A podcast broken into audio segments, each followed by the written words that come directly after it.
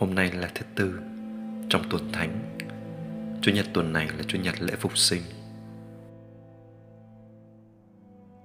Xin chào các bạn rất thân mến. Chúc các bạn một ngày thật bình an trong Chúa.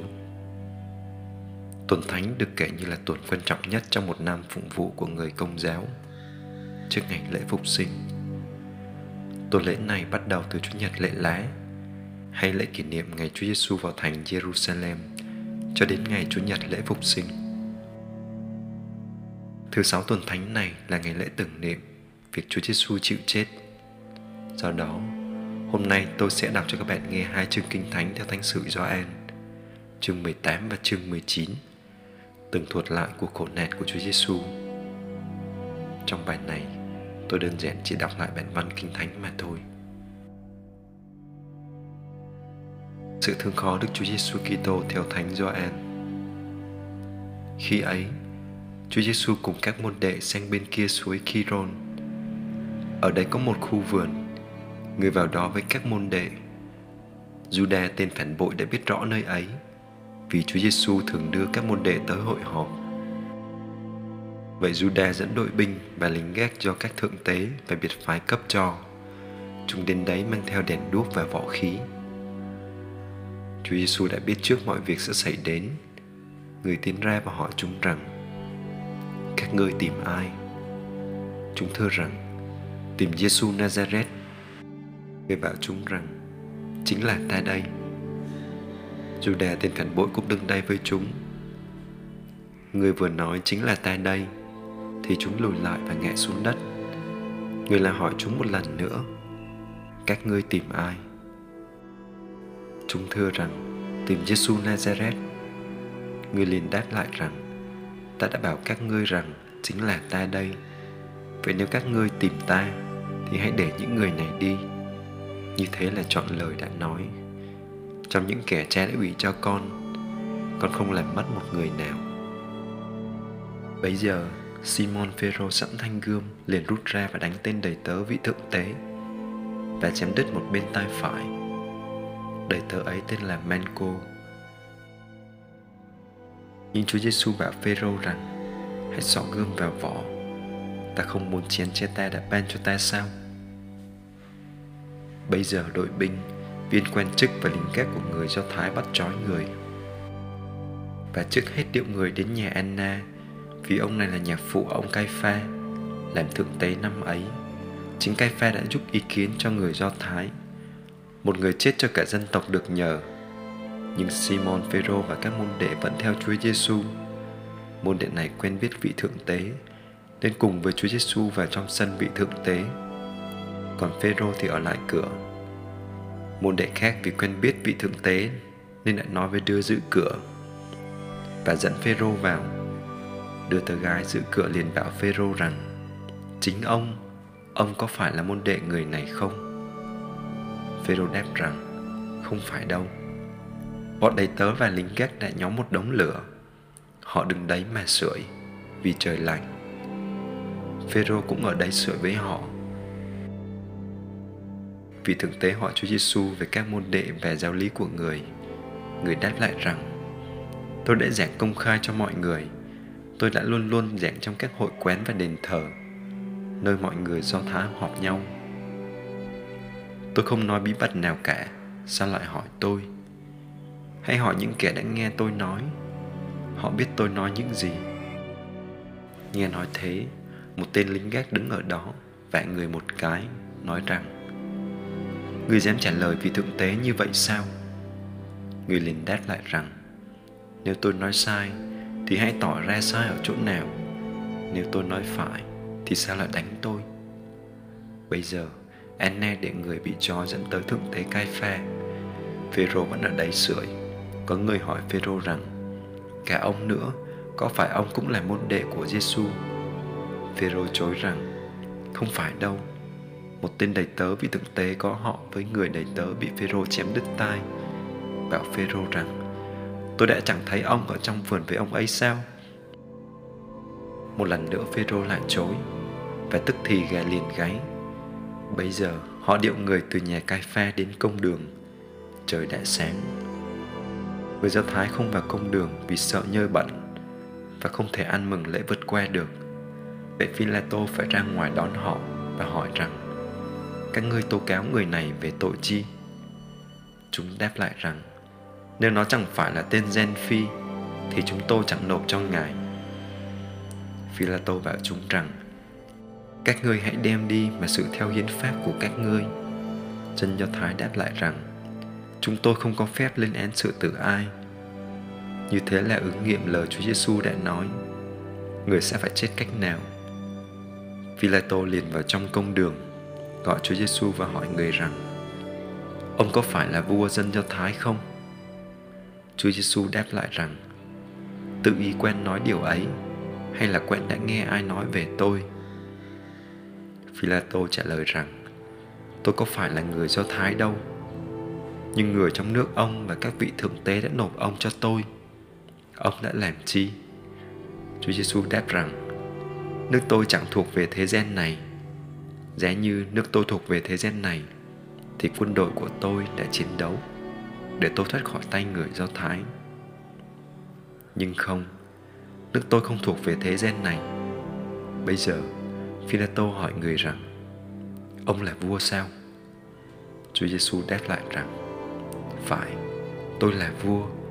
Vì thế tôi đã sinh ra và đã xuống thế gian để làm chứng cho sự thật. Ai hâm mộ sự thật thì nghe tôi. Philatô hỏi người rằng: sự thật là chi? Nói thế rồi, Philatô lại bảo dân Do Thái rằng: ta không thấy người này có điều gì đáng lên án, nhưng trong dịp lễ vượt qua vẫn có lệ tha một người. Vậy các ngươi có muốn ta tha vua dân Do Thái cho các ngươi không? Bây giờ chúng kêu lên rằng: không, nhưng xin tha Baraba. Baraba là một tên trộm cướp. Philatô lại truyền địa Chúa Giêsu đến và cho hành hạ người. Bọn lính bện một vòng gai đặt trên đầu người và khoác cho người một áo đỏ. Chúng đến gần người nói rằng: tâu vua Do Thái. Rồi chúng vả mặt người. Philatô trở lại và bảo dân rằng: các ngươi hãy coi, ta dẫn người này ra ngoài để các ngươi biết ta không thấy người này có một lý do nào để lên án. Vậy Chúa Giêsu đi ra, đầu còn đội vòng gai và mình còn khoác áo đỏ. Philatô bảo rằng: này là người. Các thượng tế và lính gác thấy người liền kêu lên rằng: hãy đóng đinh vào thập giá, hãy đóng đinh vào thập giá. Philatô bảo chúng rằng: các ngươi đem đi mà đóng đinh, còn ta, ta không thấy người này có tội gì mà lên án. Dân Do Thái trả lời rằng: chúng tôi có luật, và cứ theo luật ấy thì nó phải chết, vì nó đã tự xưng là con Thiên Chúa. Nghe vậy, Philatô càng thêm sợ hãi. Ông lại vào công đường hỏi Chúa Giêsu rằng: quê ông ở đâu? Nhưng Chúa Giêsu không đáp lại lời nào. Bây giờ Philatô bảo người rằng: ông không trả lời cho tôi hay sao? Ông không biết là tôi có quyền tha và cũng có quyền đóng đinh ông trên thập giá. Chúa Giêsu đáp rằng: nếu từ trên chẳng ban cho ông thì ông chẳng có quyền gì đối với tôi.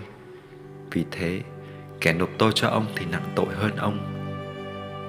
Từ đó Philatô tìm cách để tha Chúa Giêsu, nhưng dân Do Thái lại kêu lên rằng: nếu ông tha nó thì ông không phải là kẻ nghĩa thiết của hoàng đế.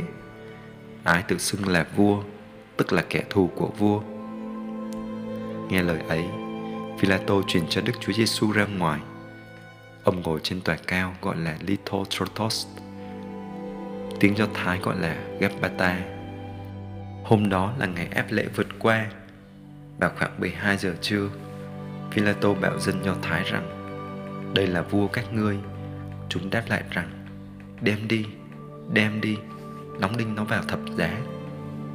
Philatô trả lời rằng: giết vua các ngươi sao? Các thượng tế đáp lại rằng: chúng tôi chỉ có một hoàng đế là Sisari. Rồi Philatô trao người cho chúng đem đi đóng đinh. Chúng điệu người đi.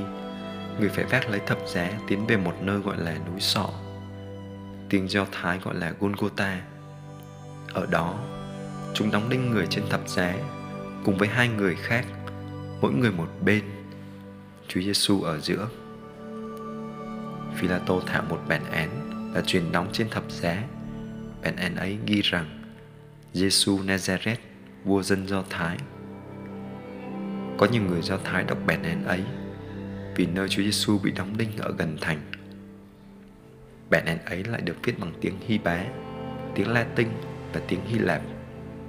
Với các thượng tế Do Thái đến thưa Philatô rằng: xin đừng viết vua dân Do Thái, nhưng nên viết: người này đã xưng mình là vua Do Thái. Philatô đáp lại rằng: điều ta đã viết là viết. Đóng đinh Chúa Giêsu rồi, chúng lấy áo người chia làm bốn phần, mỗi người một phần. Chúng lấy cả áo lót, nhưng áo lót không có đường may và là tấm nguyên từ trên xuống. Chúng liền bảo nhau rằng: đừng xé ra, nhưng đem rút thăm xem ai được. Như thế là chọn lời Kinh Thánh rằng: chúng đã chia nhau áo và rút thăm áo lót. Và quân lính đã làm như vậy. Đứng gần thập giá Chúa Giêsu thì có mẹ người, bà Maria Clê-ô-pha, là chị em với mẹ người, và Maria Madalena. Thấy mẹ người, bên cạnh có môn đệ người yêu. Chúa Giêsu thưa mẹ rằng: thưa bà, đây là con bà. Rồi người bảo môn đệ rằng: đây là mẹ con. Và từ lúc đó, môn đệ đưa mẹ người về nhà mình. Chúa Giêsu biết từ nay mọi sự đã hoàn tất, và để chọn lời Sách Thánh, người nói rằng: ta khát. Ở đây có một bình giấm. Người ta liền lấy miếng bọt bể thấm giấm chua, rồi buộc vào mũi đồng mà đưa lên cho người. Nếm một chút giấm, đoạn Chúa Giêsu nói rằng: mọi sự đã hoàn tất. Rồi người gục xuống tắt thở. Là ngày áp lễ và không muốn để xác trên thập giá ngày Sa-bát. Vì là ngày đại lễ, người Do Thái xin Philatô đánh đập dập ống chân những người bị tự hình và tháo xác xuống. Bọn lính liền đánh dập ống chân người thứ nhất, rồi người thứ hai. Cả hai bị đóng đinh với người. Đến gần Chúa Giêsu, thấy người đã chết, chúng không đánh dập ống chân người nữa, nhưng có một tên lính lấy ngọn mác mà đâm vào cạnh sườn. Tức thì nước và máu chảy ra. Kẻ đã xem thấy việc ấy đã làm chứng, và chứng của người này thì thật. Và người ấy biết rằng mình đã nói thật để anh em cùng tin. Mọi việc đó xảy ra để chọn lời Kinh Thánh rằng: người ta chẳng đánh dập cái xương nào của người. Và lời này rằng: chúng nhìn xem người chúng đã đâm. Kế đó, Yusea Marimathia, một môn đệ của Chúa Giêsu, nhưng là môn đệ trong bóng tối vì sợ người Do Thái, đến xin Philatô cho tháo xác Chúa Giêsu xuống. Philatô cho phép. Ông liền đến và cất xác người. Nicodemo cũng đến. Ông này trước kia đã đến gặp Chúa Giêsu ban đêm. Ông mang một bình trộn dầu và thuốc thơm độ trăm cân. Họ hạ xác Chúa Giêsu xuống, sức thuốc thơm mà liệm trong khăn, theo cách thức mà người Do Thái thường làm. Ở chỗ Chúa Giêsu bị đóng đinh có một thửa vườn, và trong vườn ấy có một ngôi mộ còn mới, chưa chôn cất người nào, vì là ngày dọn lễ của người Do Thái, và vì ngôi mộ ấy rất gần, nên họ an táng người tại đó. Hết trích đoạn Kinh Thánh.